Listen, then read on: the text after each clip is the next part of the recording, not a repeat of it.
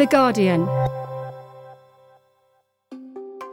Developing and deploying a vaccine for a virus that was first genetically sequenced less than a year ago is undoubtedly an awe inspiring accomplishment. It's taken years of prior research, a deluge of funding, and early purchasing from governments around the world, together with thousands of generous and brave volunteers, as well as rolling rapid reviews as data from clinical trials came in. Yet the speed at which such vaccines have been developed has made some people nervous. A lack of trust in governments and pharmaceutical companies has also fed into those concerns about whether the vaccines are safe and what the motivations are behind public vaccination campaigns. While the COVID vaccines have undergone or are currently undergoing rigorous testing and approval processes, in episode 1 of this two parter on vaccine hesitancy, we explored what history tells us about the roots of many communities' fears. We also looked at how we can foster trust to help people make informed decisions. But also hoping to influence the vaccine hesitant is a different group those who are against vaccinations entirely, the so called anti vaxxers. Originally, it started out way earlier than 2020. You have the electromagnetic hypersensitivity fringe groups. These are the people who claim to be allergic to electromagnetic waves.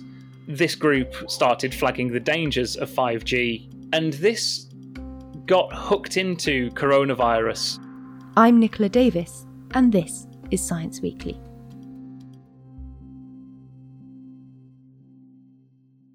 Diving into the world of anti vaccination is not a task done lightly. It's both deep and murky. So I decided to get a guide for this trip. Alex Hern, The Guardian's technology editor. Alex, hello.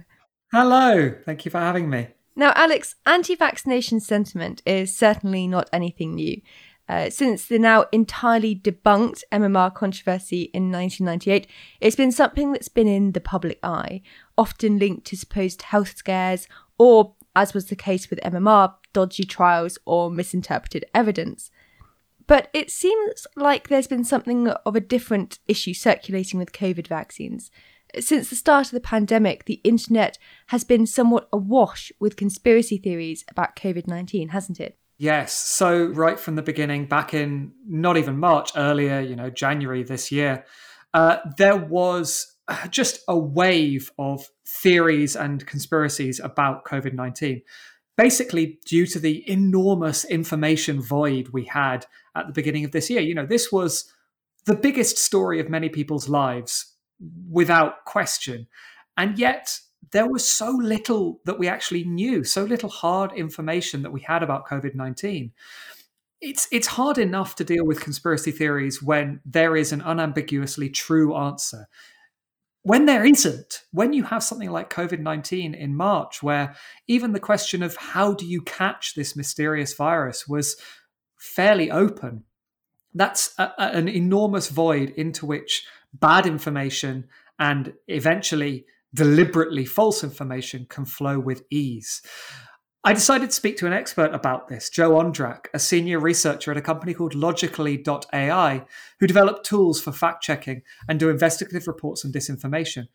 And he made the point that COVID anti vaccination is very different from normal anti vax movements. One of the things that is key around considering the current state of things with the coronavirus vaccine is that this isn't anti vax. This isn't to do with the anti vaccine movement, as in vaccines cause autism, although there are people who are now sort of co opting that and trying to steer the conversation that way. What this is, is anti COVID vax, which stems from the belief that either the pandemic isn't real or there, there are things amiss with what this vaccine purports to treat rather than the vaccine itself one of the things we've noticed doing um, our investigation is that the rallying cry for a lot of uh, people who believe this is I'm not an anti-vaxxer, but. On on the, on the milder end of things, you've got people talking about ideas that the vaccine has been rushed through, that it's not been properly tested, and that uh, it's it's more to do with money and big pharma than it is to do with uh, science and uh, generally helping the population Um, and the, these people often say, "Oh, give it a few months um, when more tests have been done, or you know, give it a year or so. Maybe I'll take the vaccine then, but certainly not now." And then it goes further along to people um, citing uh, decontextualized documents um, and people who are who seem to be coming out the woodwork, um, professing their uh, credentials and uh, cashing in on podcasts, um, saying how this vaccine is controlled sterilization um, that it's it's, it's a depopulate uh, depopulation um, scheme by the the world governments and the Bill Gates Foundation. Um, and then obviously on, on the far other end of the scale, you get people talking about 5G and the fact that there's there's a microchip in the vaccine that's going to track them everywhere. What do you think it is about COVID nineteen in particular that's meant that this conspiratorial thinking has has gone so wide and drawn in so many people who previously wouldn't have been described, or certainly wouldn't have described themselves as conspiracy theorists? It's a mix of a few things. You've got environmental and genuine physical factors here. You can't ignore the fact that due to lockdown measures, more people have been spending more time online. You know, if you spend enough time on a screen, absent-mindedly clicking, eventually you're going to get to uh, some particularly out there things, especially if other people on your Facebook newsfeed are already believing this stuff. On top of this, as well, um, COVID 19 has been a I, hate using the term unprecedented because it was used so much earlier in the year, um, but it has been an unprecedented event. We haven't got a framework to deal with this in a rational and comforting sense. So it's quite reasonable that people are going to seek out any narrative that purports to explain this um, and at least give it a fair shake, especially since the other option is that the world is quite chaotic and this world changing emergent event just sort of happened. Alex, coming off the back of what Joe was saying there, it sounds as if one of the reasons that so many conspiracy theories have emerged around COVID 19 is because people were looking for information and ways to explain this very complicated, global, and difficult event why do you think COVID 19 has been wrapped up in so many bizarre theories? As well as that information void that I was talking about earlier, it's fair to say that the information environment of March 2020 was not perfect for countering misinformation. We have had five years plus of growing anti expert sentiment around the world. You can see that in things like Michael Gove's comment around Brexit. We've had enough of experts and you know the entirety of Donald Trump's term as president. And then you can also see that the information environment created by social media and by companies like Facebook and Instagram and Twitter don't provide much help for people who want to ensure that the general public only listens to credible sources of information. I asked Joe to put all of that in context for me. We have plenty of different metrics which we use to uh, monitor the growth of these communities. There was a list of um, different groups, um, and these are only the verified pages that we developed for this report. And we saw a growth of well over a million from March, as the lockdown was talked about, to June, July, when the lockdown was in full swing. They've only been growing since then. What's then a high level view of how conspiracy theories spread in 2020? The best way to um, talk about this would be with some kind of example. I mean, you mentioned in 2020 already QAnon looms large in this. There isn't a conspiracy theory around at the moment that they don't try to link under their narrative umbrella. Looking at something like the 5G coronavirus conspiracy that happened earlier this year in the UK is a good way of tracking this. Originally, it started out way earlier than 2020. You have the electromagnetic hypersensitivity fringe groups on um, Facebook, Twitter, all over the place. These are the people who claim to be allergic to electromagnetic waves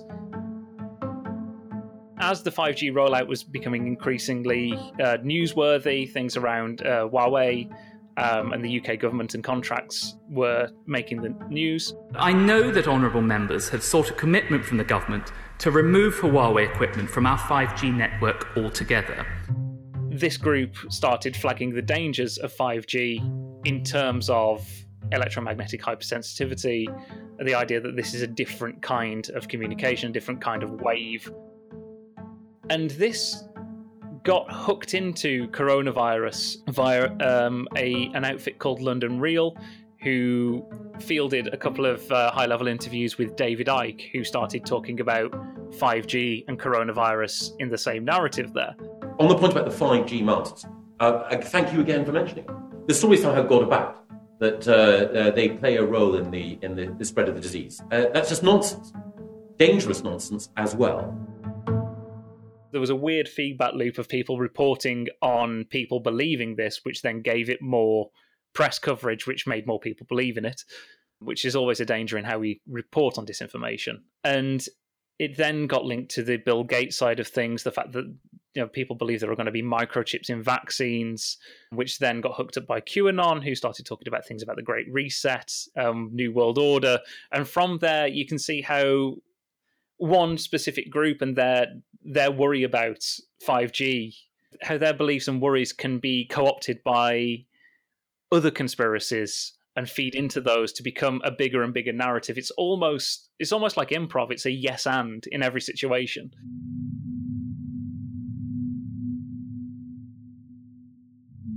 Alex, I'm really interested in how what would usually be considered a really extreme conspiracy theory, so things like the idea that vaccines contain computer chips to monitor us all, which they don't, I should very clearly say, uh, they've been able to kind of get out to so many people. I mean, if I was looking for information about the vaccine, how would I even come across this kind of thing? A lot of this comes not from people looking for information, but from that information being sort of shared passively to them. If you are on WhatsApp, you will have received endless forwarded, forwarded, forwarded, forwarded, uh, wild clips. That's very different from a normal media environment where, at least for most people, you're, getting a lot of your information from broadcast media, from you know websites that have a bylined writer and a, a, consistent page, something that's forwarded to you on WhatsApp. The provenance of it is impossible to check. On top of that, when people did search for things, this information void meant that there were no responses from many uh, websites, from many credible news organizations to their query. And that meant, again, that the only responses were from places that were playing fast and loose with the truth. What about the role of celebrities? Do they have a, a role to play in all of this? One of my favorite things that uh, someone who works in fact checking has told me during this pandemic was that he attributed uh, quite a lot of the early rise in misinformation to the fact that uniquely, a huge swath of celebrities were just like everyone else, un or underemployed, sitting alone in their rooms, spending an awful lot of time on social media. And that meant that whereas at least with normal misinformation, you know, professional celebrities tended not to share huge swathes of political misinformation during the run up to the election because they had better things to do. Um, in the pandemic, that wasn't the case. And so you had some quite famous people scrolling through Instagram, finding a scary looking video about vaccine side effects and sharing it, going, hmm, lots to think about here. And, you know, maybe that wouldn't have happened if films were still being shot or sports matches were still being played or concerts were still happening. But it's not all uh, pre existing celebrities. You know, this is the other thing. Again, in a world where people are desperately trying to find any information they can about COVID, and in a world where again, I keep coming back to it this term, information voids existed. What that meant is people who were prepared to effectively post incessantly about COVID anyway, rapidly became sort of micro influencers, people with tens of thousands of followers or maybe hundreds of thousands of followers on social networks. Not enough by any means to call you a celebrity, but enough to mean that you had a vast amount of influence amongst your uh, relatively large group of followers. And these micro influencers, of course, quite frequently had no scientific credentials, came at this with a very strong prior opinion about the efficacy of vaccines or the danger of 5G. And they've been one of the biggest groups of people who it's quite hard to crack down on. There is not really any ability to apply moderate pressure to someone who has gone from 50 followers to 500,000 followers on social media. They don't have an agent, they don't have a business, they don't have advertisers who can drop them. All they have is this following built entirely off the back of the misinformation that they peddle. There's also, though, this weird thing with misinformation where it often becomes localized to the specific area. You can sort of think of this, right, as a uh, meme in action. The version of misinformation that is most likely to spread in any given area will spread. And small changes made either deliberately or accidentally, again, the change that makes it most compelling helps it effectively evolve to better suit its local environment. That means in the US, where you have a lot of fears of for profit healthcare, anti vaccination often takes the form of looking at who wins, who benefits financially from it. Whereas in Africa, where you've had, you know, Bill Gates being directly involved in a lot of the campaigns there, he gets specifically named as, as a sort of more malicious entity. It's not about profit, it's about him specifically trying to do other things to harm the African continent. In the UK, meanwhile, a lot of those fears get tweaked again to become about the NHS or to become about the Conservative Party. Alex, it seems that quite a lot of people have been sucked into sort of conspiracy theory holes in various different ways.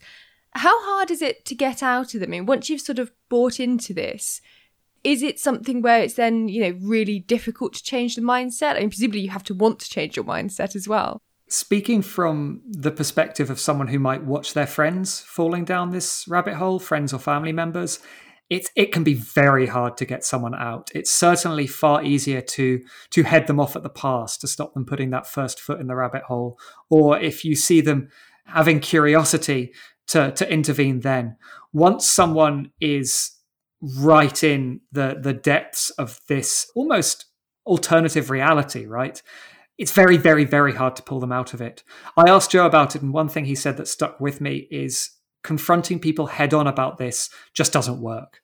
And so, if people do end up in a Christmas bubble or on a family Zoom call with someone sharing anti vax sentiment, what would your advice be? The first thing I would say is, is certainly not to argue. Um, you, can't meet them full force with the facts and uh, with with the mainstream narrative because you, you're, you're on a you're on a collision course to ruin your Christmas there, essentially. I think the best thing to do is to listen to them and ask them why they believe that, and then to start challenging them in a constructive way. I think it's clear at this stage that a didactic approach towards disinformation, um, especially once that disinformation is set in, isn't the most effective way to combat it. Instead, it, it is this idea that we should allow these people to start questioning their beliefs as they originally had questioned them when they started believing this stuff in the first place. Looking at the way these communities behave, I do think there is a way to bring people back, and it does come from the the idea of allowing these people and equipping them with a mindset that where they can turn that skepticism around messaging inwards a bit more and towards the communities that they are believing through confirmation bias and through this idea of self research, which is usually watching YouTube videos. However, as people travel further and further into the extremes, they're met by more and more militant but welcoming communities that um, are more than happy to feed this confirmation bias um, with more and more extreme messaging. So yeah, Alex, uh, are you looking forward to getting COVID vaccine? Extremely excited, yes. Although, unfortunately, as a healthy 31 year old with no comorbidities, I think I might be waiting quite some time until it's my turn. Alex, thank you for joining me this week, and thanks too to Joe Ondrak. That's it from us this week. If you have any questions or comments, do email scienceweekly at theguardian.com. And finally, happy Christmas from all of us here on the podcast. Stay safe and see you again on Tuesday, where we'll be starting off on the first part of our review of the year. For more great podcasts from The Guardian, just go to theguardian.com slash podcasts